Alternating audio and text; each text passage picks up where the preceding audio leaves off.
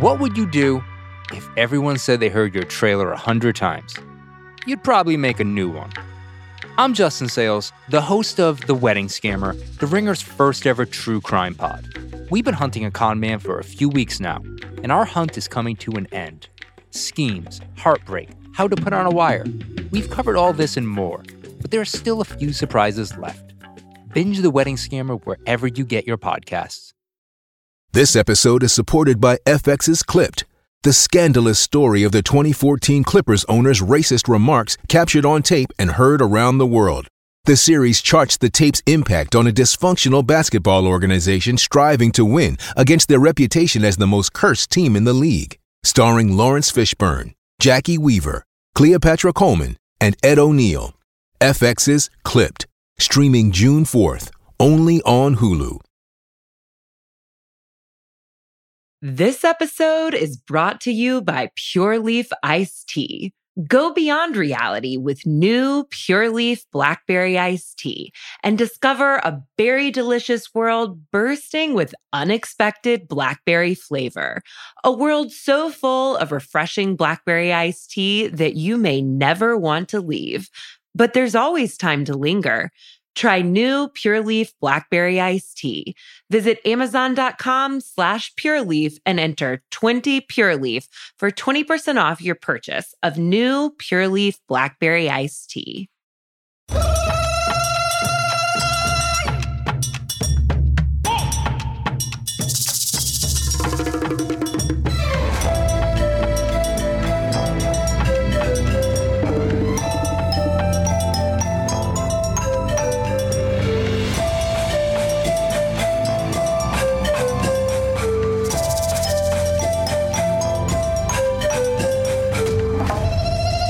All right, welcome back to the of Spoke. We've been having some pre-show fun with uh, one of my dear, dear friends from Survivor. Met him on the Challenge United States of America. Danny McCray. Danny, what's up, dude? What's up, man? I'm, I'm, I'm feeling good. Man. How are you? I feel like I just saw you. You did, but not for very long. We could have spent more time together, and I didn't get to meet your family yet, so have to make another trip. Yeah, man, you you were too busy. You're, you're too much of a superstar to stop by my house. I, I understand. It wasn't that. I was on the clock. Yeah, on the clock. Yeah, I was. I was. I was out. I was in Dallas working. Mm-hmm. Okay. You- You you want to tell. What- Okay. what we does this did, mean? We, you got working. we did a lot of working at Sidecar Social. I was representing one of my brands at Mhm. PPA, which is Professional Pickleball Association Nationals. And I had to go in for a speaking engagement. And I purposely put my flight early so I could have some time with Danny before we I had to work. So I was off the clock when I had lunch with Danny, okay, there we but go. But I went to his place of employment. Yes, and, and listen, everybody at the place of employment, which is the Cowboys, they loved it. They loved it. We have some super Survivor fans in there. Tyson came in there and did his his usual Tyson thing that makes everybody laugh and all that stuff. And they took photos, you know, so they had a special moment. So I am grateful, grateful to Tyson for coming through the workplace. Good, good. I'm glad. I uh, I had a lot of fun. Uh, Danny showed me around the star, gave me the insider tour, the, all the dirty behind the scenes stuff that the fans don't get to see. Yeah, like the podcast studio. Yeah. yeah. It's just out. In the, I just took you out in the back rooms and all that stuff. You know, the ones Yeah. that the, the fingerprint to get in. Yeah, my fingerprint worked, and I took Tyson to the back. I showed him all how everything, the NFL script. I showed Yeah. him all that stuff, and then you know, so now he's a he's a true Cowboys fan. Eh, I always was America's team, right? Yeah, yeah, you like him, but now you're a true fan. I'm Like a true just- fan. Yeah, you're a true fan Yeah, now. You, I'm a true you've been fan. behind the curtain. That's right. But now I'm loud and proud out in the open. That's what I'm talking Cow- about. Cowboys Nation. What do we say? Mhm. The America's team, Cowboys Nation, whatever it is. Okay, Both, both of those work. good. I'm glad. Uh, we still have Riley here. I know he dipped out that, that episode when he went to Sweden, but he's here today. Mm. You, can, you never know. You know, after that happened to us, we were just like, is Riley going to be here? I don't All- know. all right, all right. You, you moved the recording time up 30 minutes at the last second today, and I, I got out of a meeting early er, to be here. I will never talk Yeah, about I Sweden think again. I think we're even now. we're, we're set. no, no, Tyson, you could you, you could talk about Sweden. That was my fault, Riley. So I can't even. You know, I would never talk about Sweden. I would never mention Sweden. No, man, don't let him wriggle his way out of this. I'm trying. Yes. it's done. The joke is, Danny, that I disappeared for an entire season of coverage when I was on the Challenge United States of America, but Riley missed one episode uh, because he had uh, conflicting work for the same company in Mm. Sweden. So he couldn't be here because the job dictated that he be somewhere else. But I will not let it die. The double standard is real. It is real. Following a dead horse to water, episode eight, season 45, they have been hyping this episode up, the return of the auction. Everyone was so excited all week. That's all the buzz. They're doing pre screenings for fans in New York City with Jeff Probst, which leads me to believe, Danny, that the best innovations that Survivor can now do and the ones that are going to get the most hype are just bringing back old stuff. Well, think about it. I mean, like Tyson, when I went on Survivor, like Yeah. things that I had dreamed of doing, or or I was like, I'm gonna be doing this when I go on the show. Like the auction was one of them, right? And then Yeah. you get on there, and, and it's no longer there, but that's something that you've been watching for so long. And when you apply to go on, you say that's what I want to do, and then it's not there, right? And then that's also for the fans who watch; they don't get to see it because there are some enjoyable moments when you watch uh, when the auction comes on. So I love this auction. Like watching this auction was so fun. right? But but I I, I take it. I, I kind of compare it to like uh, the Jordan shoes, right? Uh, the the the best Jordan shoes that can come out now are the ones that were coming out in 1990 all the way up until the retros are now not coming out again. So it's it's the same thing with with, with most most shows and, and most Yeah. items.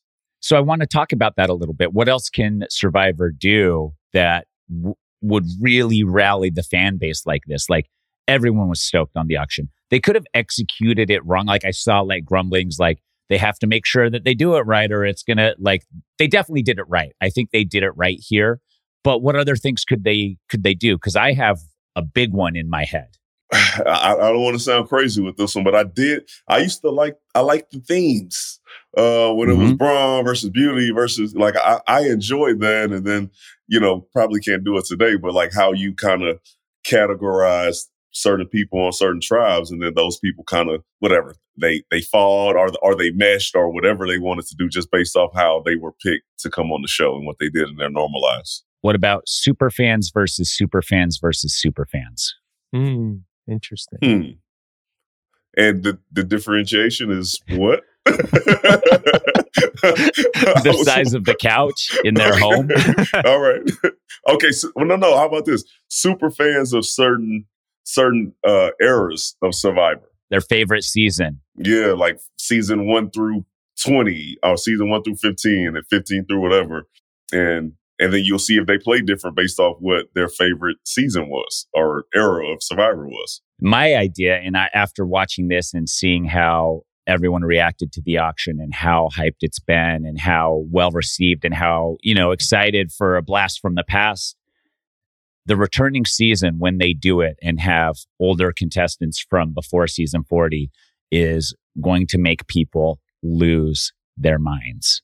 Like Jeff says, no players from before season 40 are going to re- be returning anytime soon. He never actually said that. It's just a rumor. He never said never. He said for a yeah, little while. just, you just said they're focusing on the new era, and then it's Yes, taken. On, this yes. thing is like taking on a life of its own. Sure. I mean, there was a time when he said they were not bringing any players back before All Stars. They're like, it's not like he said it's going. He- They're going to he take used to say no winner. Would, that they would never do an all winner season. He said that like many times. So Jeff doesn't always tell the truth. Yeah. So why are you arguing me on this point? like the thing I said, it probably happened. Riley, stop. I don't. Yeah, Listen, when returning players from before season 40 end up on the show again, people will lose their shit. And I propose a fans versus favorites where the fans are people from after uh, season 40.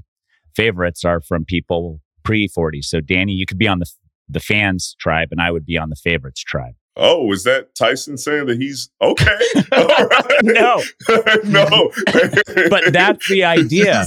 Like and I know maybe it's insulting to say like, oh, fan, like it's got to be something else. It can't be like new school versus old school or whatever. But all of these new era players, for the most part, are super fans. And I've gone to things where I've met these new era players, and they are very, very excited to see me for the most part. Not just me, they're fans of the show. Like these are people they've watched and rewatched to prepare for the show. So I don't know what title you want to give that season, but people will lose their minds for it. And I think it's only a matter of time. We're taking fans out of it though. All right. I think that's the funniest. I personally, if I were personally naming it, it would be fans versus favorites. And that's, and that's why they're not letting you name it. Just, everybody's gonna get on there and be upset, you know, from the beginning. And yeah, yeah no, no, no. We're listen, we're, we're players. I know how you feel about the 26 days. Fans who were also on the show versus favorites. Fans who were also on the show. Yeah, it's a great, great something. So, so who's going to be on the face? So, only people who are lo- beloved by the by the fans can be on your on your on your tribe, on the favorites tribe, on your favorites tribe, because there are some favorites, you know, on, that will be on your on your fans tribe. So, I, I don't know, maybe maybe maybe Ricard, maybe Marianne, like who, like there might be some players on there who who are also considered favorites and not just fans. Tyson, so can you be on both tribes? No, those are fans who were also on the show. And now they're favorites. So Ricard and Marianne are your favorites. No, no, no, that's not what I'm saying. I'm, I'm, saying that there are people who are favorites, but they're, they're both good players. I, I, I like them both. You're not okay. about to get me in any trouble. Hey, Ricard, Mary, I love it. Y'all are great. Y'all are great. Listen, there's a little bit going on here uh, before we get to the auction, but I think I, I just want to start at the auction. Like we do have the intros, the Easter egg. Nobody cares about the Easter eggs anymore. I see nothing on the Easter egg. Nobody's talking about it. Let's also forego that. to the auction. We get a boat and it's coming and they deliver this table with all these baskets glued to the table. I don't know if it's just me I, I, because it was teased all week that the auction was coming all those baskets mean auction, right? Am I am I wrong? Like not necessarily. Would you have picked that up? Like what what are you thinking that that like I I don't know. I've never partaken in an auction. That's one thing I've never done on Survivor. Like this was new though. This was like uh cuz cuz that they had to go and get the money and like put them in their little basket was new. So I don't think that was Yeah, we're not talking about all that point. Yeah, I guess so. I I mean I I usually they're standing behind a table or there is something somewhere, right? Or is it just Jeff always behind the table? I don't know. I don't. I haven't been paying attention. Uh, like I said, I'm a favorite, not a fan. I'm not a fan, guy hosting the Survivor it's, podcast. It's, it's, I'm a fan also, but I'm a favorite first and foremost. I am a favorite first and foremost. In the season that you've made up, the season that you've made up, you're a favorite. Yeah, for sure. Yeah. Okay, all right. 100%. There's no other path for me on that season. Uh, listen, I, I, if if I was on that show just based off going on the challenge now and then seeing some mm-hmm. other stuff, I would have been like, is this the eating challenge? Like we got this table here. Yeah. Like, what what is about to go? Like what's because you hadn't seen the auction. So to me, I'm like, well, maybe they just left that in the old school, and I would have been I would have been a little nervous about what would have possibly been happening at that table. Yeah, I uh I mean, you're always like a little like when stuff shows up at camp, you're like, what are they going to do to us? Yeah. Like that's the first thing in your mind is like, what are they doing to us? They're going to do something to us. What is it? And you're like excited to learn what it is, but also hesitant and a little nervous as to like what it's going to entail. And they bring this table up and they have the note. Kendra reads the note. It's the auction. Everyone's so, so excited. So excited. These are all fans.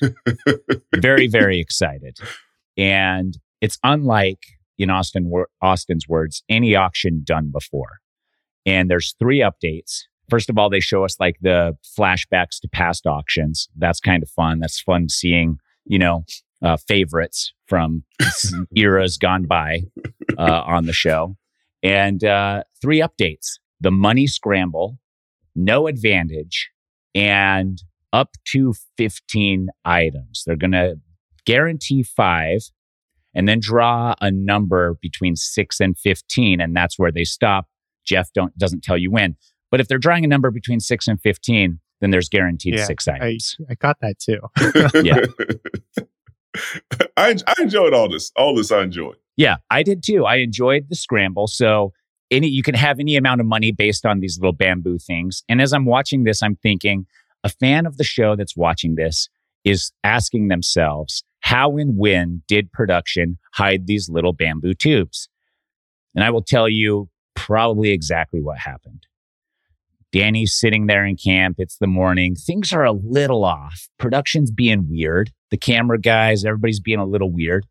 Danny goes to walk into the jungle just to like take a leak or whatever he's got to do.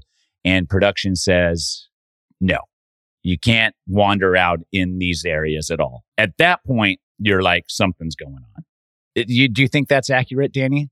I, I, I can agree. I, I've never I, on my season. I never had that happened. Of course, they weren't hiding bamboo shoots in the um in the in the forest or whatever That you know. that, that I know of. I know they were hiding idols back there, and I missed one. Um, Yeah. But that is probably the most logical uh, logical thing that that I could think of, just because you can't have people just walking around there, or maybe they were saying, "Hey, this part this is closed off because somebody's on the interview, or whatever it is." But they, I'm sure they came up with some good reason for why you couldn't go back there. Yeah. So probably a little weird, like stop them. Jeff comes out, explains everything. But wait, wait. Can I can I ask a question before we get to that? No, No. Ow. just kidding. You Man. Man, he's mean today. for for the scramble, what what's your strategy? Are you running into the the jungle to collect bamboo, or are you like putting your shoes on and just kind of you know walking? That's your question? well, what is what is Bruce thinking here? he's what the two time thinking here? player, so I, you guys are He played knows. before, so maybe he knows something too. I mean, you've been told there's no advantages.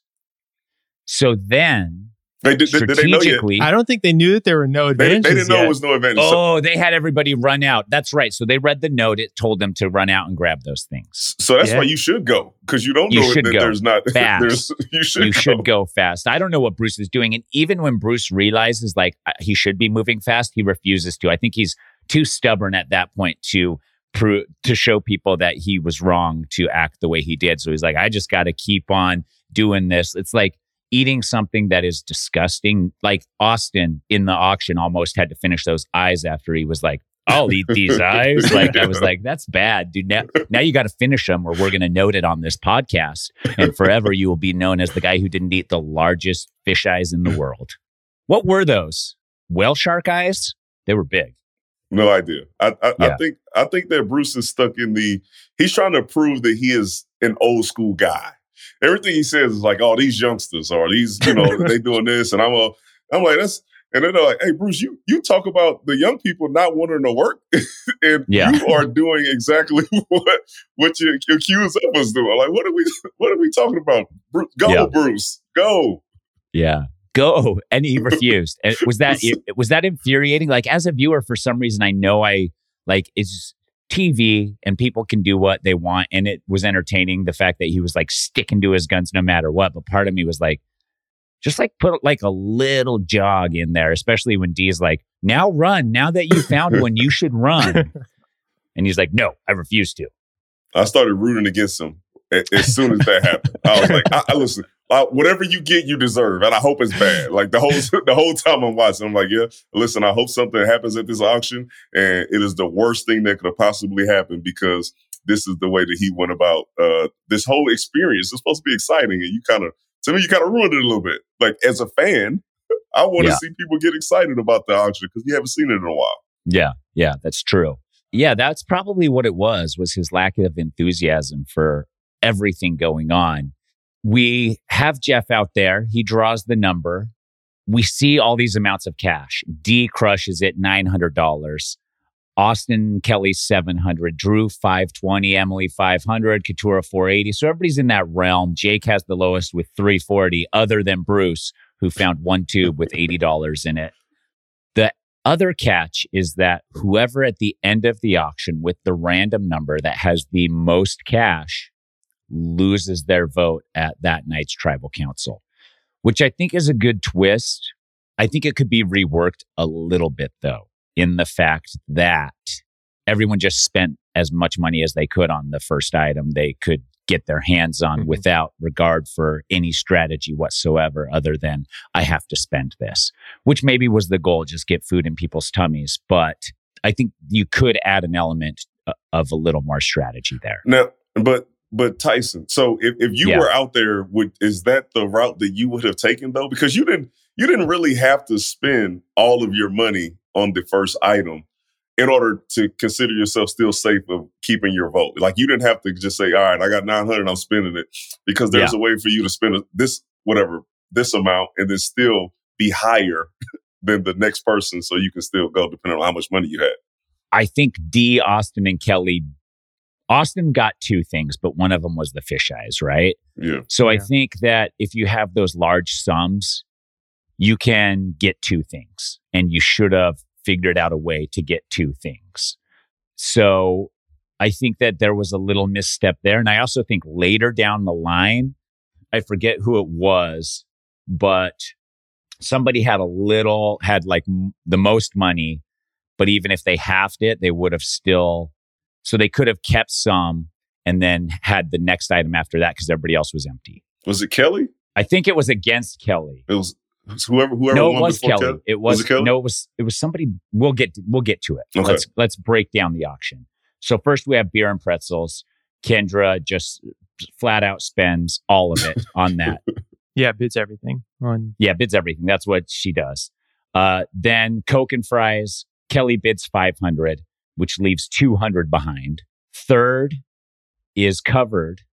Emily chooses it for, she spends, does she spend all of her she money? spent no, she spent four forty, so she had sixty. 60 left. behind, which I didn't mind this because she still has less than Bruce no, at I think this this is a mistake because if You there need had to have been more than Bruce. if there had been one more item, Bruce would have bid everything, and then she would have Yeah. lost her vote. so what do you think? You go higher than Bruce there? I think once you have no, I think once you have an item you want, you just bid it all. No, I think because the chances of it randomly hitting right in front of Bruce are slim. So I think I think it wasn't so incorrect here. I think leave a little bit behind and maybe you get the last item. Yeah, If it goes Yeah. all the way to 15, she's getting two things to eat. It, I, I I think it depends on where where you're at. So, okay, if you are bid number three, right, and you know that you- you're going to have a minimum of six, then that kind of plays into when you are able to make that type of move. If it's if it's six or if it's seven, then I yeah, I probably I'm probably bidding everything because you don't know if it's Yeah. about to stop or not. Yes. I think if you're early here, you don't bid at all. You try, you either go below Bruce right there or you keep enough in front that you're going to be able to outbid a handful of people for your item number two. Yeah. And I don't think, Yeah. I don't know if Emily was being strategic here or just like went for the minimum she needed to win that thing. Uh, I thought it was an interesting edit with the charcuterie board being revealed. Super heroic music being played, like Emily had done the most incredible thing she's done all season on the show. Incredible that she bid on a random object that was a charcuterie board. Well played. And then it turned as she started eating the salami to was that pornog- pornography music or it, was, party music? it was it was like a they call it like a, a mukbang or something. it was a mukbang, mukbang Well, music. when they like record themselves Yeah, like eating yeah, and eating. it makes the noises. It was like Yeah, that type yeah. of music playing in the background. Yeah, I pictured her in a bathtub full of beans. so yeah, it was definitely the music choice. I don't know, Riley. I don't know, I don't Riley. know. I don't know about that one either. Artistic music choices, you know, and that gets the audience feeling. And this is now the mistake here.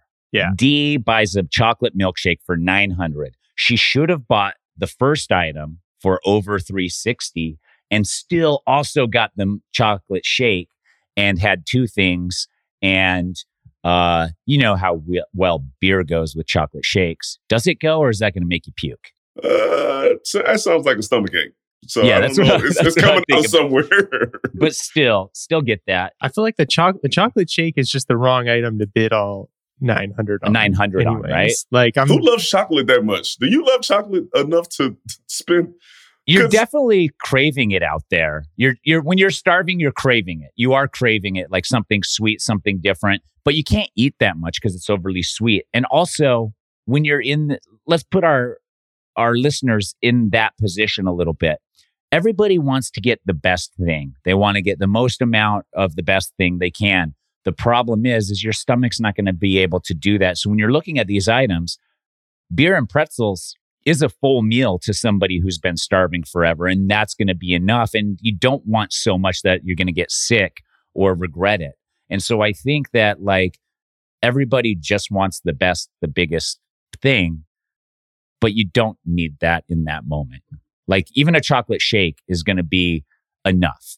Like two chocolate shakes is going to make you sick and you're going to puke it all up. So that's why I think that like when you go into this, it's like you have to look at it and say, is that enough for me? You're acting out of necessity, not luxury in these moments. And I think too many people still want the luxury on top of it. Let, let, let, let me tell you just a quick story. Okay.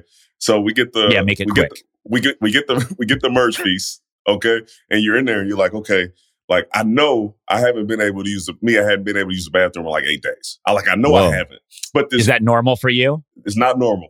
This Okay. is way off, way off. but I'm but I'm but I'm looking at this food at the merge feast, and I'm like, it's chicken and it's salami and it's pesto and it's all this stuff, and I know that I probably shouldn't because I'm having stomach issues. But Mhm. my hands and my arms, they just won't stop moving. They just won't Yeah. stop. And I imagine them sitting at that auction, like, I like I don't know, like I like I don't know when I'm going to get the next whatever. And my, my mind is telling me I have to do this. So I, I can't imagine how difficult that was for them not to bid nine hundred dollars on a milkshake. But it's still, as us watching, it's probably a little, Yeah, I mean, little she concerning. with the most money, she should have bid on the first item. If pre- if she likes, if she can eat pretzels and drink a beer, she should have bid on that first item. If she couldn't, the Coke and fries, Coke and fries. that's that's Yes. a win. That's a win Yeah. right there. The Coke and fries, toss the ketchup. That's what I would have done. Just flung the ketchup into the forest. it's weird. Ketchup is great. Tyson. When you were Uh-huh. uh, when you were a pro cyclist, did you ever drink a little uh, like cola when when uh, you were on like a long ride? Oh my gosh, it's the best tasting thing. When you are hot and sweaty and depleted, nothing tastes better than a Coca Cola. Coke. This is unpaid advertisement for Coca Cola and Coca Cola Incorporated uh, and any subsidiaries that are under. Call 'em. But but when it is 100 degrees out and you've been riding as hard as you can racing and you look back and the team car's there asking if you want something you're like yeah an ice cold coca-cola it just hits so perfectly danny is there a beverage that hits better than a coca-cola after like a football game in the heat You know what? Uh, I would actually have to agree with you. Um, but I, I don't know. I'm a fan of Big Red. Like I really love, even in tho- those moments and I, I, haven't. I, I, I've never had a soda in that type of moment. it's usually like Gatorade or something because you're usually sponsored or something. But if I'm imagining myself being really tired and having an option, Coke is number one. But if that ain't there, give me Big Red. Like Coke, Coke is undefeated. Uh, the when they do the commercial with the sound and the bubbles coming out, like I, I can taste it. yeah, Yeah. I taste it. I am generally a Dr. Pepper guy. Like if I'm just Mm. casually drinking a soda and you're like, you have to have a soda, I'm taking Dr. Pepper. But when I am depleted and exhausted and covered in salt from my sweat evaporating on my skin, Coke just hits right. Uh, shout out to Coke. It's good And ad Dr. read. Pepper. Yeah, I would definitely, I would definitely go for that number two. And to think that Dee could have had both of those things. We get to number five covered, Katurah. Uh, she is fearing what Emily feared with the covered option. And uh, she has the option to trade or to stay. What do you do here, Danny? Yeah, I, you know what? I I would have stayed. I would have stayed. I would have went with my first mind. And yeah, wrong or not, like you got to pick something. All right, nobody can really blame you for not trading because you don't know what's under there. But I would have stayed. I would have stayed if it were because Katurah kind of forced Jeff into that trade because she was like, "Oh, it's something bad. I know it's bad," and he's like, "Well, you can trade if you want. Now you're stuck. Like, what do you do there?" But if she goes up, she's like, "I'll have that," and then he's like, "Or you can trade if you want." Then it's different. Then it's on your mind Mm. differently. So I think Katurah's staying was the right response to her initial reaction, Jeff's response. Like that was correct. But It just so happened that it was gigantic fish eyeballs. She took a nibble, couldn't do it.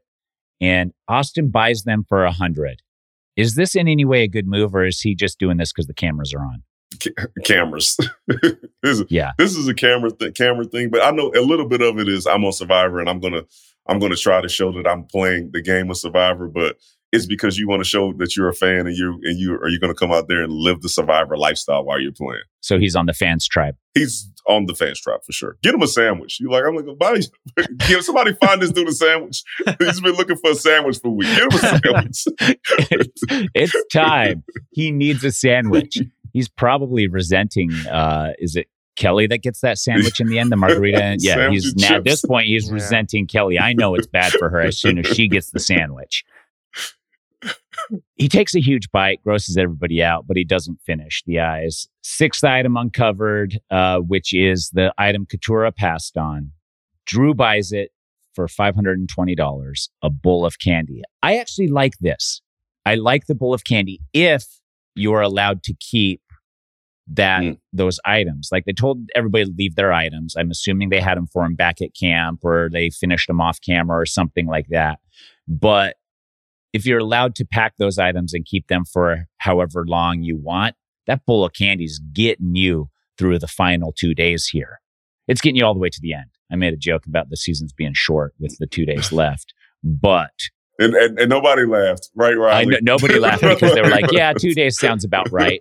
There's nine people left. Two days, normal. It, it would only be fair for if, if you buy something in an auction Mhm. that they know you can't finish in that one sitting while the auction is going on for them to allow you to take it back. And I think that may have been the only thing that you probably couldn't finish uh, while you were there. So Well, it's the only thing that would have kept past a Yeah. day. Yeah. Like everything else was just going to spoil. So I think, honestly, with that whole lineup, if you're allowed to keep your items for however long you want, the bowl of candies number one. The thing the thing about that candy is it didn't look like the brand name candy. It looked like the like off brand. Like that you was think like they the- went to Winco and went to the bulk section? Yeah.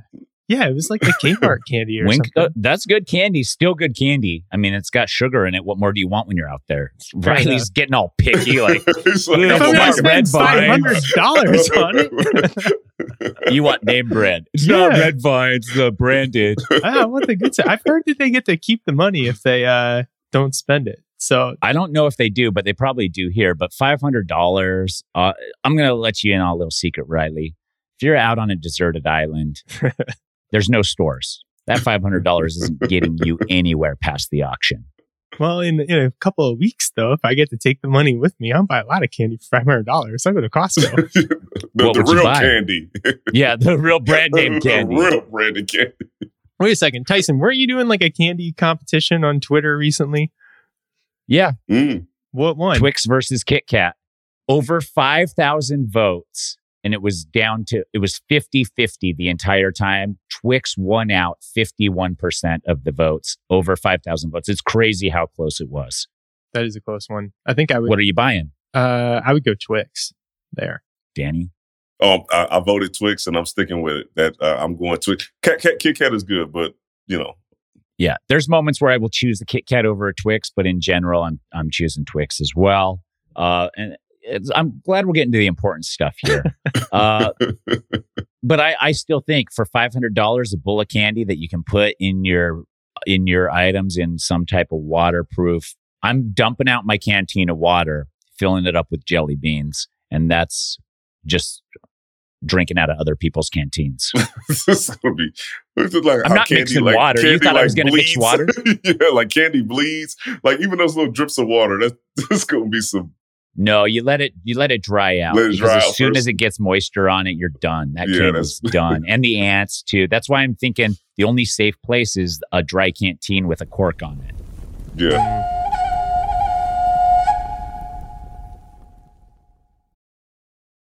This episode is brought to you by Pure Leaf Iced Tea.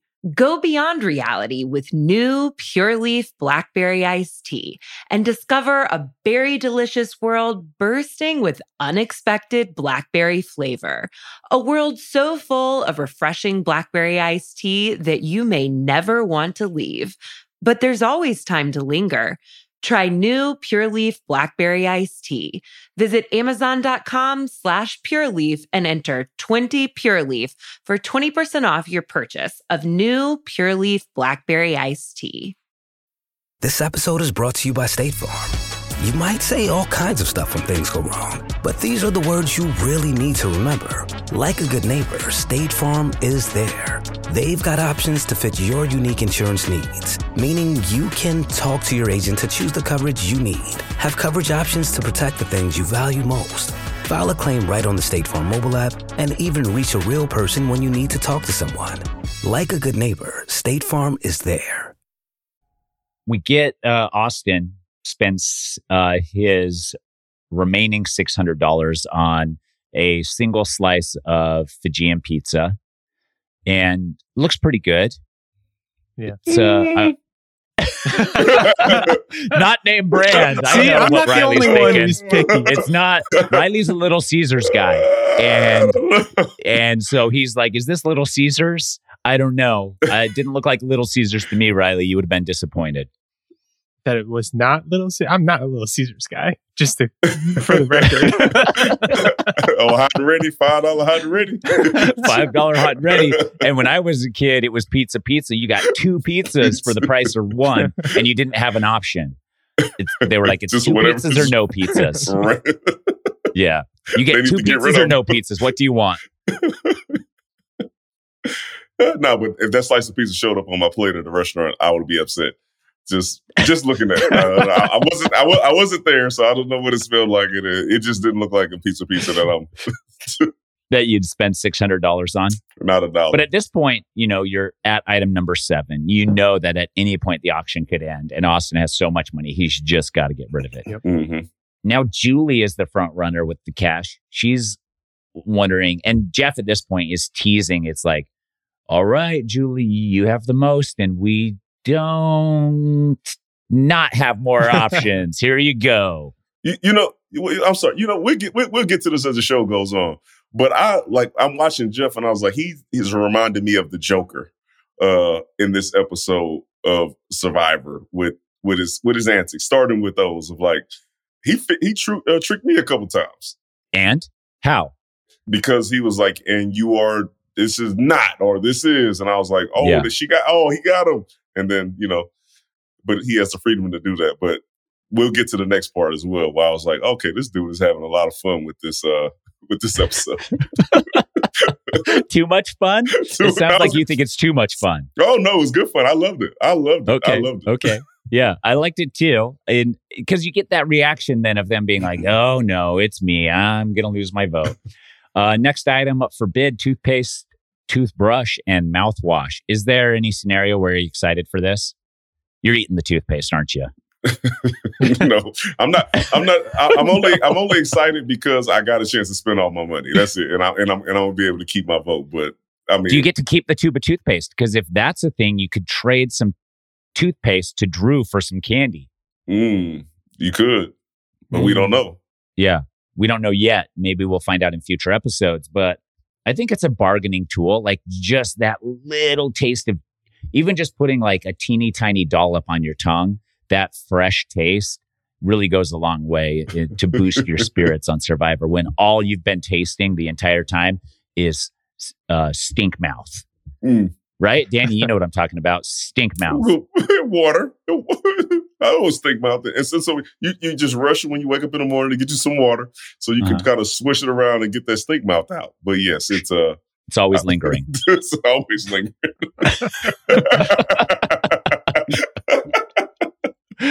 Riley, it's like it's like have you ever eaten like a meal that you knew was going to give you like major stink mouth, like lots of onions and Yeah, garlic and all that stuff, and then you brush your teeth, you think you're all good, you go to bed. In the morning, you're like something's not right with my mouth. That was really stinky stuff I ate. That's how your mouth feels all the time on Survivor.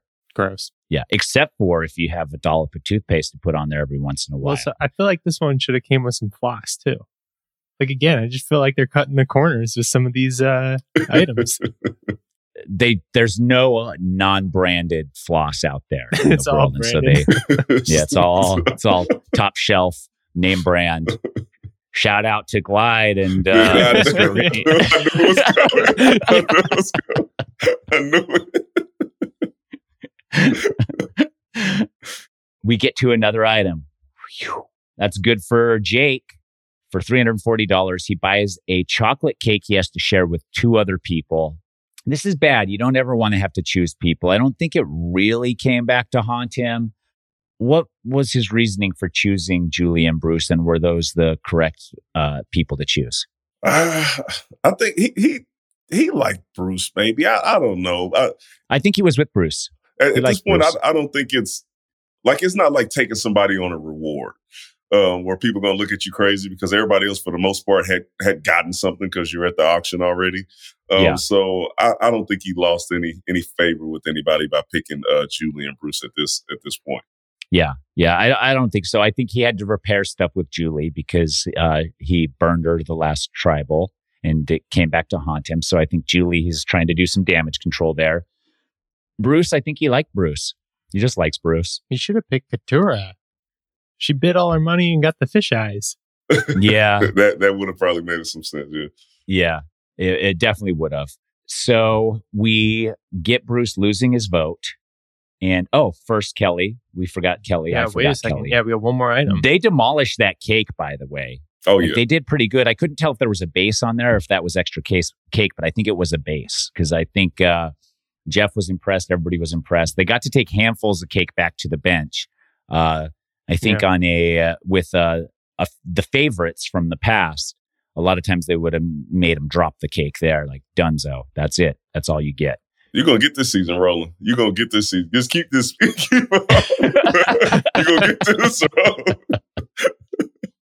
There's one more thing. Emily predicts a margarita with how delicate Jeff is balancing this tray. Kellie gets it for 200. Kellie's the only one here that gets the two things that are of value.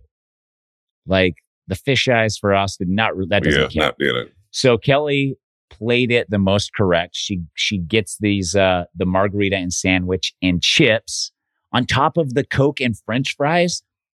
She comes out a big, big winner on this thing. Other than I think I would still trade all of those things for that bowl of candy if you can keep the candy. She almost gave herself a heart attack. she, she can't. It it worked out for her for her in the end, but at one point she was like, "Yeah, I'm, I'm done. I got no Yeah. vote. It's over." But you know, you know, you're a survivor, so go ahead and risk it. I don't think she Yeah. did that on purpose, though. So is there is there a position you could be at in the game where you're not concerned with losing your vote in that moment? Like there's got to be somebody comfortable enough here that's like not a big deal. I'll risk it to try and get something better, whatever. Well, well, yeah, if you're at the just very bottom and they're gonna pile all the votes on to you, you know, you're gonna play your shot in the dark or something like that. Uh, Wait, wait, can you play your shot in the dark with no vote? No, No, you can't. Because you have to risk your vote to play it. So I think that I think if you're in the like one of the driver's seats Mhm. and are feeling really confident, I think that might be the only time. And even then, like you have to be pretty certain. Losing your vote for some reason has this stigma of like being vulnerable. You could also have that restore a vote advantage that Austin had earlier in the season. And maybe you're just like, I'll just use it here. You know, I'll, I'll risk things. If I lose my vote, I'll just restore it. Yeah, I guess so. We get Bruce losing his vote 11th. There's no, he does the same thing. He's like, Bruce, you are not getting a no vote. and he shakes his head both ways, gets him real good. So Bruce's mistake is that he should have been even slower and found no money. to have zero. yeah, he, should, could have yeah. had no money at all.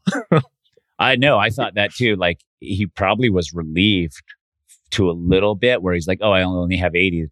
Chances of me losing my vote are slim, but it happened. And we get a little flashback to Kendra meeting her biological father and how much beer means to them and their relationship and how it reminds her and how proud he is. And it's a good moment. Like we get that flashback. Uh, and then Emily talks about what we what happened at the top of the hour of the episode the all women's uh, alliance six guys or six girls four guys now is the time for the women to strike and like emily says in theory it's beautiful it's great it would be amazing but because every season there's a point where there's more guys or more girls and all the viewers that are girls are like girls team up right now get those guys. And the guys are like guys team up right now get those girls. But there's more to it. It's more to- it. You got to trust people. And there were moments uh, uh, i think on blood versus water where even uh, producers were asking me the question like there's more girls than guys. Are you concerned? But it's like no because i trust monica more than i trust any of the guys anyway. So even if i went to the guys and were like uh, the girls might like i like i can't do that in that moment.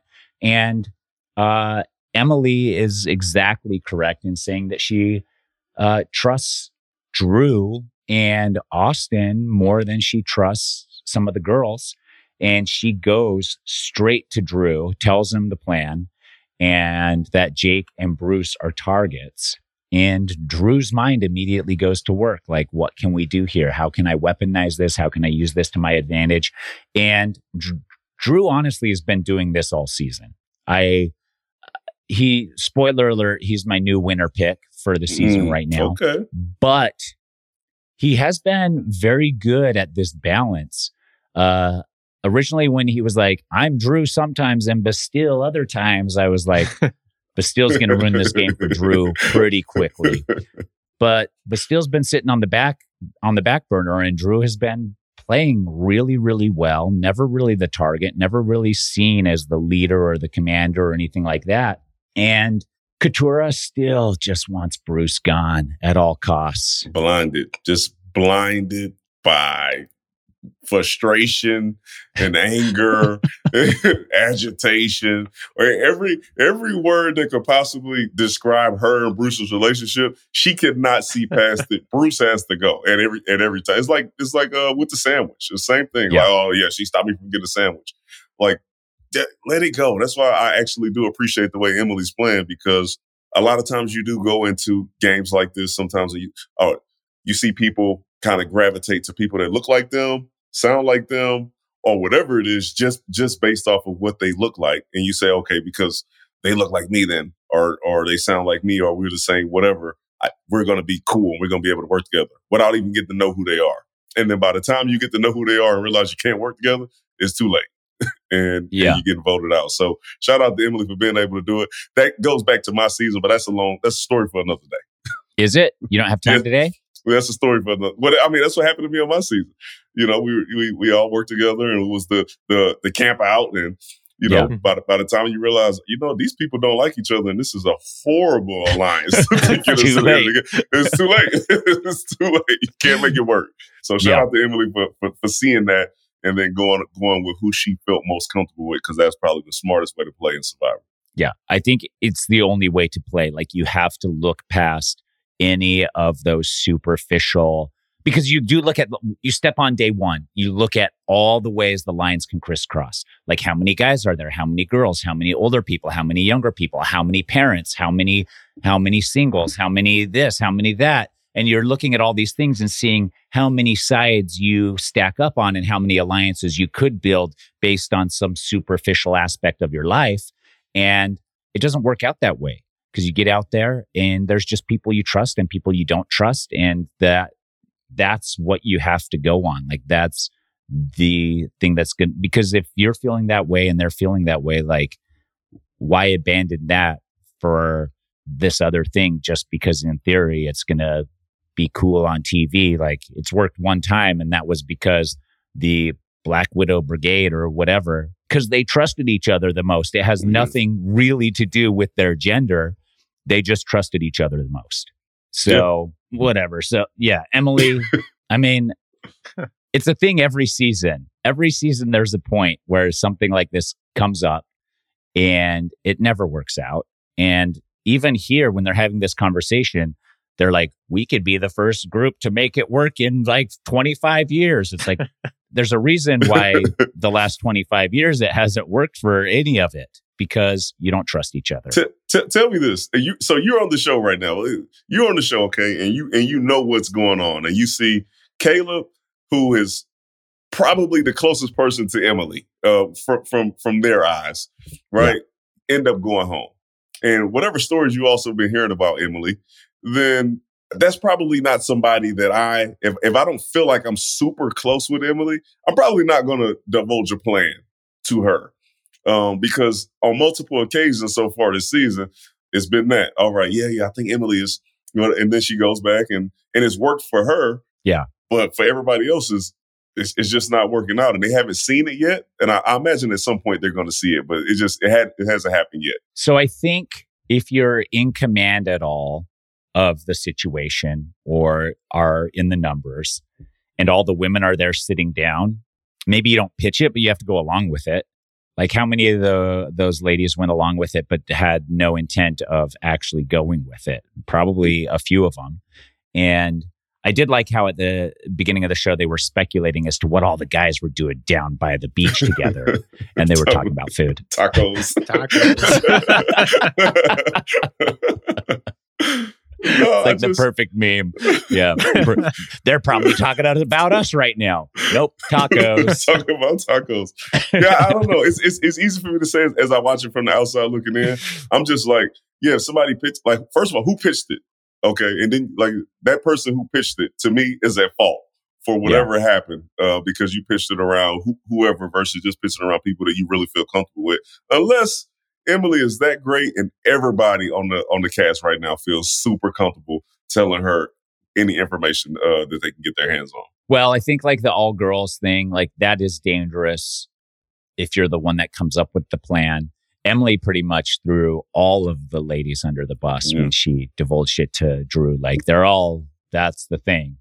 So yeah, it's one of those things like it's it's tricky because singling anybody out or even excluding any group of any any grouping and you being the person that brought it up, that's most likely going to come back to bite you at some point. Like mm-hmm. you can never be the one to propose that.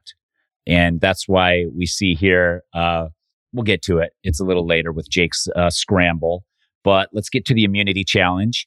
I'm looking at this challenge. I know Survivor always does their best to make sure it's fair, and this is one where you're leaning back, you're holding a pull up with your body weight, with your arms stretched out. So you got to lean back further and further and also utilize your grip strength to hold that.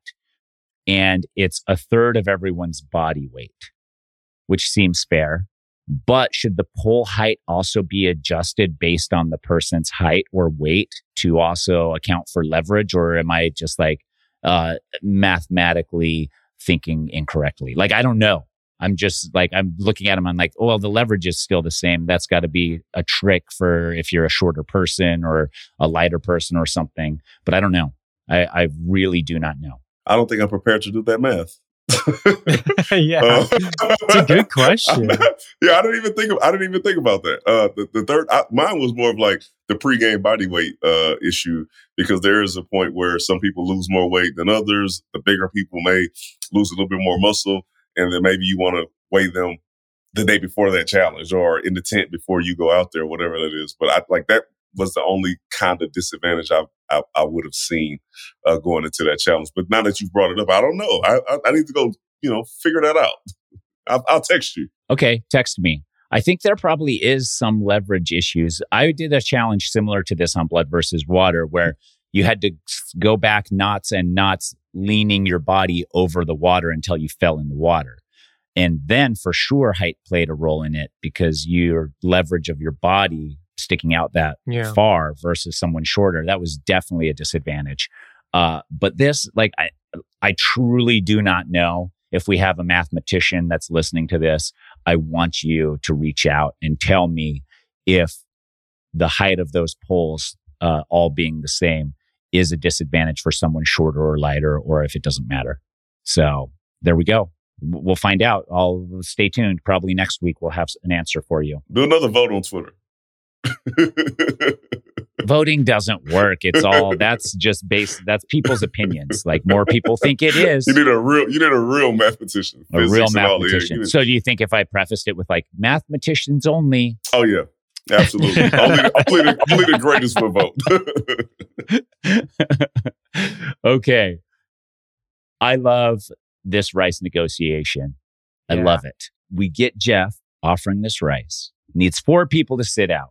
Katurah immediately Katuras and is like, well, uh, I don't know. We're hesitant. That's let should we? I and two people all step up immediately. Katurah was like, well, Katurah was like, can we just all agree that we'll like respect the people who step out? Oh, yes. But she Yes. did not herself volunteer. And also, like, Yeah. that doesn't mean anything to anybody. It doesn't mean anything to anybody. And also, Katurah is not winning this challenge most probably. yeah, nobody, nobody's listening to her at this point. But but it makes sense for her to try it though. It's Sure. Like if you know you're not winning, you have to go ahead. You got to shoot your shot. Yeah. So Jeff not having it this season. I love it. I love it because you always see these negotiations like, but well, maybe everybody, and they probably go on for a while. And Jeff's like, I don't want to have that conversation again this season. Brings a knife out, and I'm like, oh, they get a knife with their rice. That's interesting. what I don't, I don't know what the knife will do. And he stabs the bag, and the rice starts falling out like uh, those, uh, like the hourglasses. Danny, I know that you are hourglass averse, and it brings up some painful memories. But did you like this moment where the rice is leaking? I, listen, th- this is this is the Joker moment where I'm like, Yeah. okay, first he, he's playing with he's playing with their minds a little bit in the auction, okay, making them, and then this moment is is like literally where Joker is holding up Rachel outside of the off the building, and the Batman has to jump out there to go get him because he's wasted too much time. Like this is like I, I literally thought of that scene, and I loved it.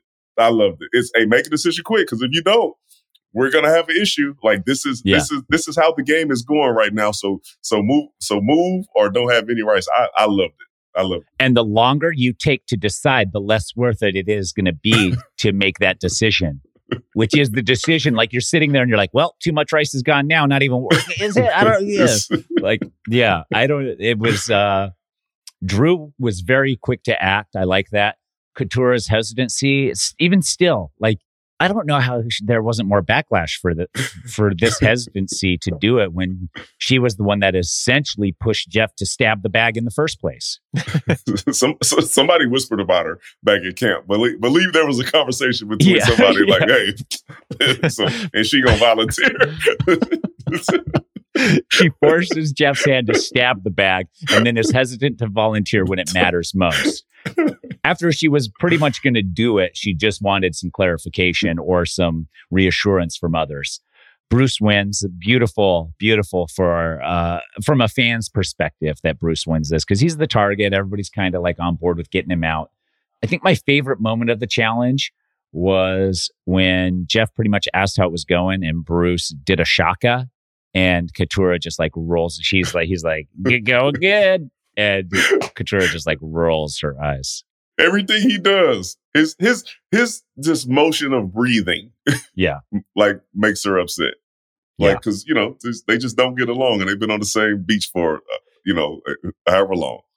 Does Katurah annoy Bruce as much as Bruce annoys Katurah? No, yeah, I don't think so. He's unaware. He's unaware how how annoyed she is with him, or do you think he is self aware enough to see that she really dislikes him? I don't think he knows how uh, much she dislikes him, but I think it's at a point now where he's like, you know, everybody's not going to like me anyway. And the fact that he hid the idol from her knowing, like him finding an idol from her, like there's obviously something there. They probably don't communicate at all on the beach. They probably never have a conversation. But to her, it's more because she just can't find a way to get him out. And she's more upset because he's finding idols and people are loving him. And they don't see why, they don't see how, why, why she feels the way. I think people are annoyed with Bruce. the plan was to get Bruce out till he won. Everybody's annoyed that he won now and like, dang it. I love Kellie's line where she's like, Bruce doesn't realize how absurd it is that he is still here in the game, which is true. Like somebody who's skirted by, like he was the target so many times when things just went a different direction. And he's just like, two time player, you know, I got the advantage. I'm, everybody loves me over here.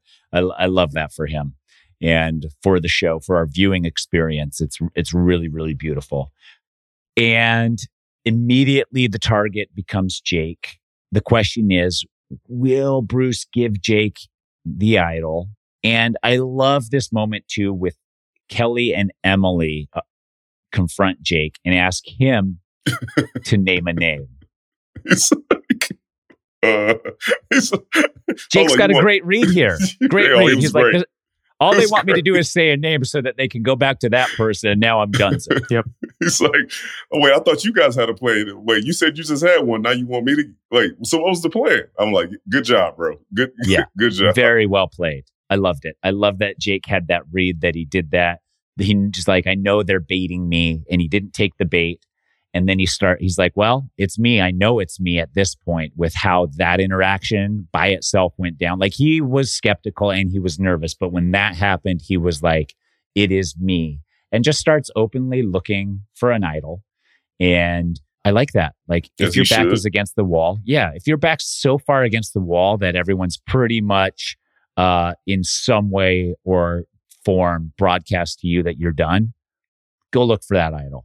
Like, what do you have to lose? So, so tell me this: what is what is the difference between actually? Uh, so, if you're not looking for an idol, right, and people believe you are looking for an idol, right? May what is the difference between that and then you actually looking for an idol, and then somebody finding you looking for an idol? Like in, in that case, if you know you're at the bottom, bottom, you may as Yeah. well go look for it because the assumption anytime you go anywhere is going to be that you're looking for an idol. So, listen, just watch me, because if I don't, now I'm an idiot who didn't look for it because I didn't want you to think I was looking for an idol, but you you think it anyways. Yeah. But not everybody's always going to tell you when they all think you're looking for an idol. But- If you can find that, sure. So he's he's just like, yeah, whatever. I'm looking for an idol. Uh, people are babysitting him, Katurah mostly. And uh, Jake even asked Bruce if he'd be willing to play his idol. And Bruce was like, What is Bruce doing? You're like, I'll see how I feel. Maybe, bud. Let me gauge the room. Let me gauge the room. what? At, least, at least he didn't lie to him. He didn't lie to him. Man, what am I? What are you doing there? If you're Bruce, is Jake his number one? Jake's not his number one. Kellie is Bruce's Kellie. number one. Like, what is Bruce supposed to say to Jake there, and how is Jake supposed to react? I, that's. I, I actually think Bruce did okay. Like like what? Because Deflected a little bit. He, yeah, he deflected, but he caught you in a situation where okay, do you are you gonna lie or not? And he's like, I'm not gonna lie to you, man. But if it, if if I just get the feeling, then maybe. Yeah, yeah. The look on my face should tell you that probably not.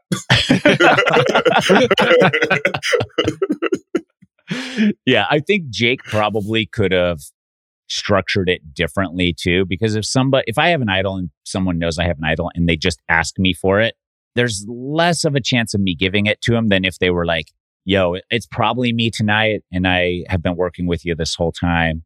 And if you feel like it's me, like I'll be with you to the end.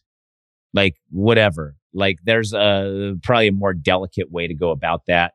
But eh, Jake is just grasping at straws at this point.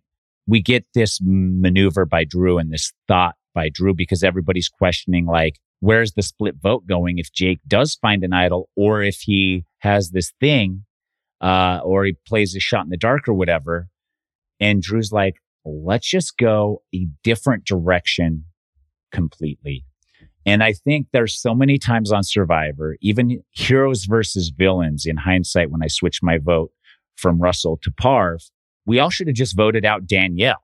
Like she was part of that trio. Every she wasn't even the target at all. And to just like switch it to her would have avoided any and all like possible catastrophes because not everything is now contingent on one person doing the wrong thing or the right thing. Yeah, wait, but also if if everybody had just vote split correctly, then there would have been no chance of Sure. disaster either. So- Sure. But if I were in someone else's shoes, you don't want to leave it to having every single person do the exact thing they say they're going to do. The more people you have in a scenario like that, the less likely it's going to actually work. And so Drew seeing this and being like, let's just shift directions and take it off of whoever the potential targets are and slap it on Kellie. And he's talking about it. And I love, I love this edit where it's Drew talking, having this confessional, and then slow mo at people's faces as they're getting ready to go to tribal council and kind of like zoom ups of Kellie and everything like that. I like the edit. And then Drew at the end, he's kind of like, maybe I shouldn't have gone towards Kellie, but like, I don't know what we should do here for the audience. This episode and building up to this, Kellie seemed a little arrogant, cocky, comfortable. What, what word would for sure? comfortable, comfortable is is the one. A little too comfortable, and you could see it, and you could be like, "Ah, this is bad for my preseason winner pick, Kellie. She's too comfortable here. It's hard to be this comfortable in this game." She, but she was surrounded. She was protected on both sides, so uh, you shouldn't feel that comfortable. But she knows that Bruce loves her, and then she also has the all girl alliance that's possible, and then she thinks that she's cool with a few. So you know, she's protected from a few places, but you should never feel comfortable like that in Survivor. Yeah, but this is that moment where, and I'm sure it's part of the edit where they're showing how comfortable she is. But this is one of those moments that I've talked about a lot where even if Kellie is a little worried that it could be her, she's so covered that she can't afford to scramble at all because then it will show mistrust if she isn't actually the target. So even if she had like this inkling, like, because she did say after, she's like, I had this weird feeling, things were a little weird. I didn't go with my gut. But that's the, you can't go with your gut in that situation because your gut is always going to tell you a little bit that maybe it's maybe you. But if you act like it is and play like it is, and it wasn't, now it definitely, there are targets on you. So you're yeah. making yourself a target if you're not. And if you don't have a clear enough reading like Jake had, you can't afford to scramble for idols and stuff like that. And that is the tough position on Survivor is that you're looking for any read and every read that points to it possibly being you, but also you can't play like it's going to be you until you know for sure that it is going to be you. True. Yeah, no, it's a tough position. Yeah, I can't fault Kellie for doing uh, going out the way she went out. Like even if she her gut told her like something was up, there what that wasn't enough to go on. So at that point, any digging you do is also going to make you more of a suspect if you weren't if you weren't. And so it's just like so hard in that moment. Those are the moments where you do what you can do. You have to maintain that balance, and then you close your eyes and cross your you close your eyes and cross your fingers at tribal council and just be like, maybe it's not me. we get to tribal council. Bruce wants everyone to know this is the first time in history that someone has won immunity that doesn't have a vote. Good for you, Bruce. The annals of his annals of history is that how it's said? He's will forever be remembered as one of the greatest fans to play the game. I'm sure the favorites respect him. Yeah. This is like true, truly like the fan way to play. He had no vote and couldn't be voted out. It's like he wasn't even playing Survivor. Yeah, just hanging out. Spectator. From the couch. Front row seat. I liked it. I I mean, there's so many times on Survivor. What is it, Danny? Is is it the edit that makes it seem like the person who won immunity needed to win immunity, or does that happen often? Uh, that happens often. Is it crazy that it happens so often? It, it, it is. Every season, a few times it happens where it's like they're the target, they win. Everybody's like, "Damn it!" See, I think I think it's I think it's more of like it happens often, and we know it happens often, but they show it a, a few more times than it actually does happen. So it seems like it happens all the time, but yeah. it happens often enough for you to be like, "All right, listen, we can't let this guy win. We can't let him win. We can't." And then you know the guy or the girl who that that's it person wins. And you're like, come on, bro. This is like I'm on the show now. I thought it was the edit, but it yeah. really happens when you're out there. Yeah, yeah, it, it does really happen. I don't know if it's a mental thing where everybody's targeting one guy and they're like, well, I know it's not going to be me as long as that guy doesn't win. So subconsciously, maybe you're not trying to win as much because there's only like one in 10 shot of this person winning. Like, whatever the reason, it does happen a lot. And I am always surprised that it happens as often as it does. We talk about the rice negotiation for just a little bit. Jeff's like, even though it's individual, you still have to rely on people and on the group. Jake's trying to say something. And then he's just like, Jeff, I just am going to make a pitch. And I like this. I like, like, let's just cut to the chase. Jake knows it's him. We don't need to skirt around. His pitch was good. I don't think it was necessary. I think the plan was already in place. Once he got it out. Yeah. Once he got it I out. I thought you because he was like, uh, and, and, and I'm glad he took a moment to collect himself because you don't lose anything by just pausing a little bit and, and getting your getting your Except thoughts for together. Jeff could have moved on. he could like have. I, I was, I, I, I liked where Jeff was like, take your time. We've got time. Like, say what you got to say. Like, I like Yeah. that. And Jeff could have easily been like, that was your moment, Jake. Sorry. I mean, he was being evil this whole episode, huh? so he could he could have brought the knife out. yeah. I've seen him do that off camera to Tina Wesson, where she tried to make a pitch and it just did not work. And she tried again. And then Jeff was like, You got one more shot at this, Tina, and then we're moving on. yeah. So he makes his pitch, and his pitch was beautiful. Like, if you are all dogpiling on me tonight, which was his feeling, which was the initial like plan, then the person second from the bottom is making a big, big mistake. Like, everybody can't be comfortable. And you get Kellie again being a little too comfortable talking about how Jake just played a little fast and misstepped. And that's so sad for him, but major bummer. Get a wink from Kendra. Jake still, like, Jake is out. He does not know this plan at all. Like, I am pretty certain he has no idea that this plan is taking Thought place. for sure.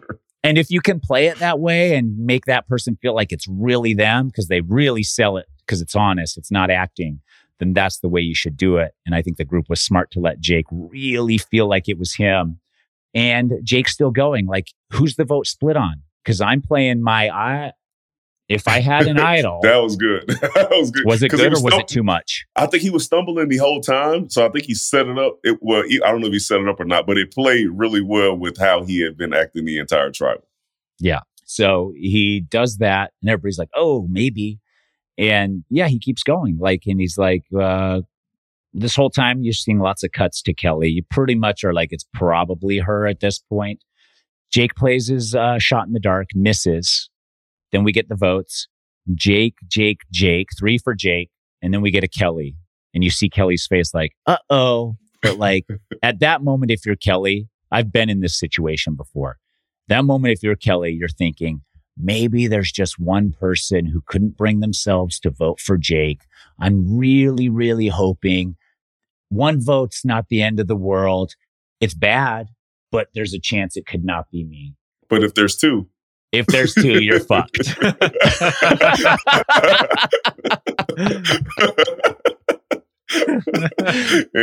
Yeah. here it goes. The second vote comes out, it's Kellie. She knows. At this point, you're collecting yourself. Like there's no real hope left. Like anything that keeps her in the game at this point is a miracle.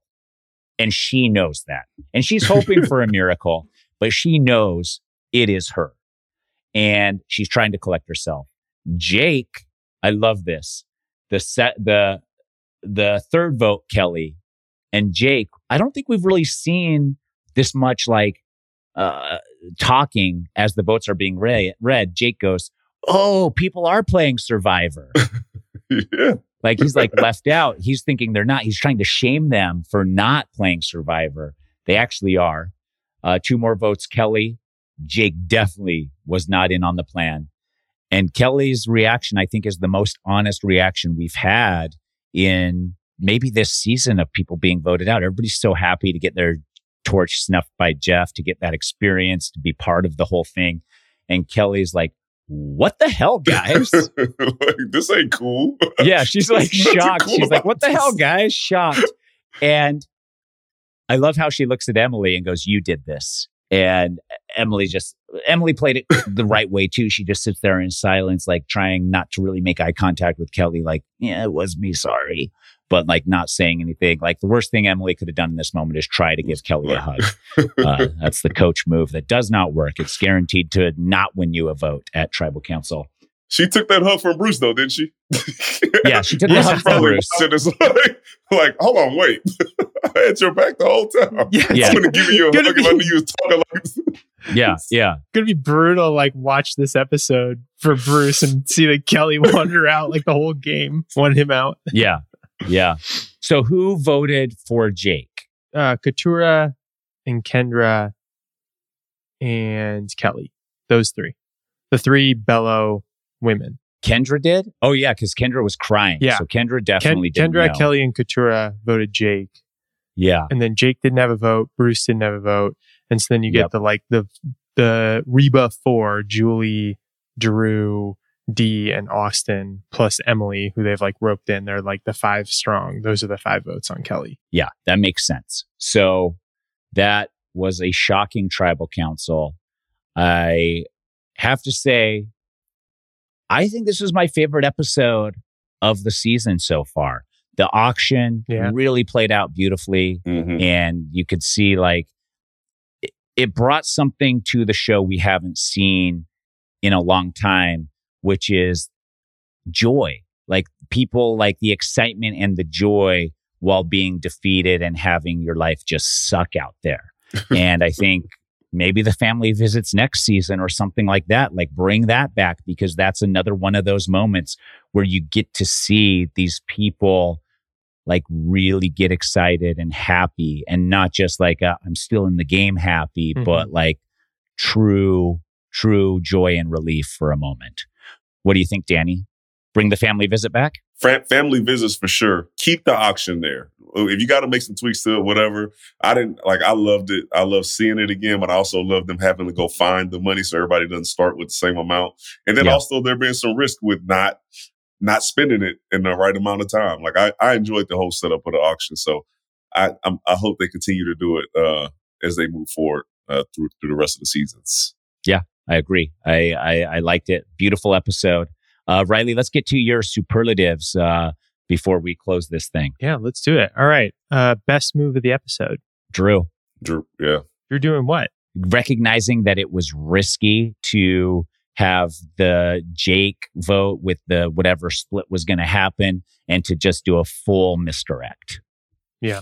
You know what? Okay, you yeah. I, I, I- since you did that, I would have went with. I'm gonna go with Emily. I do love what Drew did, but Emily not going along with the girl all girls thing and then giving that. But that's because you're a Drew. guy. I don't know. I just you know, just I liked it. I, I like that she she she played with who she really wanted to, to play with versus being forced into doing something she didn't want. I agree. Yeah. Uh, I'm going to say Drew, but it was for when they were talking to Katurah, and she uh, he was like, as a show of uh, faith, we'll just do whatever you want, knowing full well what name Katurah is going to throw out there. Like, there's Yeah. you know no uh, no real mystery to that. Thought that was Yeah. smart. That is really funny. Make it sound like he's doing her a favor, but in all actuality, he also wants Bruce gone. Yeah. And, and it's like she's not she's not gonna like throw out something that's gonna like mess up his plan or anything either. And Yeah. you get her to be the one to name the name. Yeah, it's true. All right, worst move. Worst move is, you know, I honestly, I don't know if there was really probably Katurah just being blinded by Bruce and wanting him gone. Also, her hesitancy on the rice was an issue for me, but I don't think there was really any super poor gameplay that put anybody in jeopardy this week. I think, I think everybody like Kellie, sure, in hindsight, she was voted out. She maybe should have you know, played tighter or whatever. But like at the same time, I already talked about that balance and that's hard to find. Yeah. So I think Katurah with the rice. Yeah, I'm going Bruce with his um, lack of effort and, and the Yeah. option search. That's true, too. That's true too. I'm gonna go with the just the women's alliance idea in general. When it, as as we noted earlier, it's about who you trust, and uh, there were clearly stronger bond. That is true. Being the one to voice that is, uh, is definitely tricky. All right, favorite moment. I think, uh, my favorite moment is Jake getting that read from Kellie and Emily where they were like, we have a plan and we want you in it. And he's like, what's the plan? And they're like, what's your name? And he's like, I thought you guys had a plan. And they're like, uh, we'll circle back. And then they're like, oh, you caught us. Like, I like, I like that. I'm, I'm agreeing with that one. I, yeah, I thought that was like, yeah, well, you don't have a plan because, like, what are we doing here? Yeah. Because if you don't have one, then I don't have one. I don't know. So let's just move on. I'm gonna go with uh, Kellie actually being upset to get voted out. We've been saying like we need people who are actually angry when they get voted out of Survivor. So I, I Yeah. loved it. And that's really like how you feel when you don't think it's you. Like that's how it was on Token Chains. Like I was like, I didn't think it was me. And then when it was, I was like, Well, that's how you feel, but it seems like we got all these people who are like, "Oh, no regrets, loved every minute of it, loved all these people." It's like they all just lied to you and stabbed you in the back. Yeah. I think it was the shock for me where she was just like, I don't even have my torch. I don't know what, like, Yeah. that's how you, that's how I felt was I was like, I wasn't prepared for this. Like, even though I was like, could get voted out at some point, I wasn't prepared in this moment to react to getting voted out.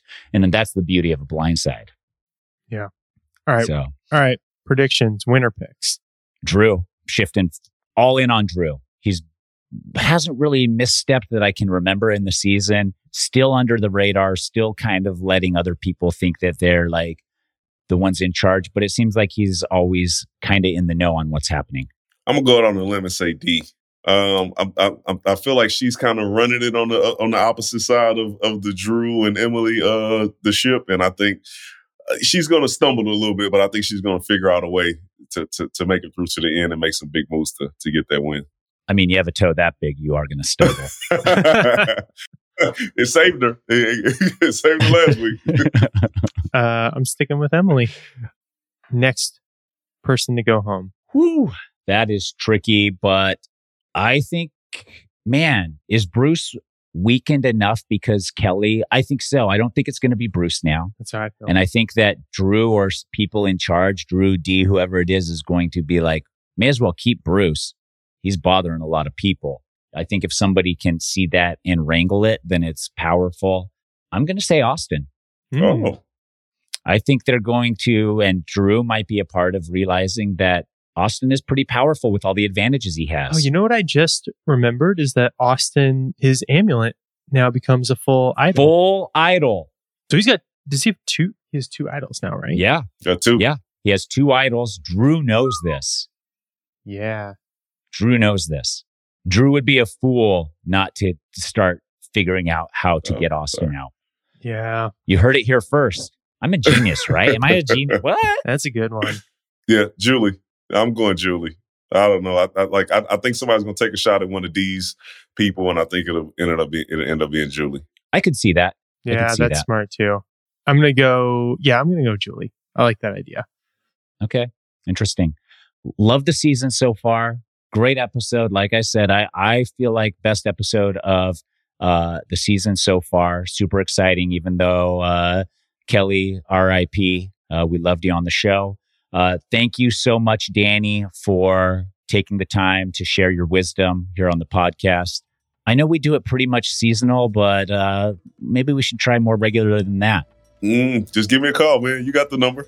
Okay, sounds, sounds good. Don't change your number on me. No, no, not yet, not yet. Not yet. I got, You'll I got this know. for at least a couple of years. Okay, good.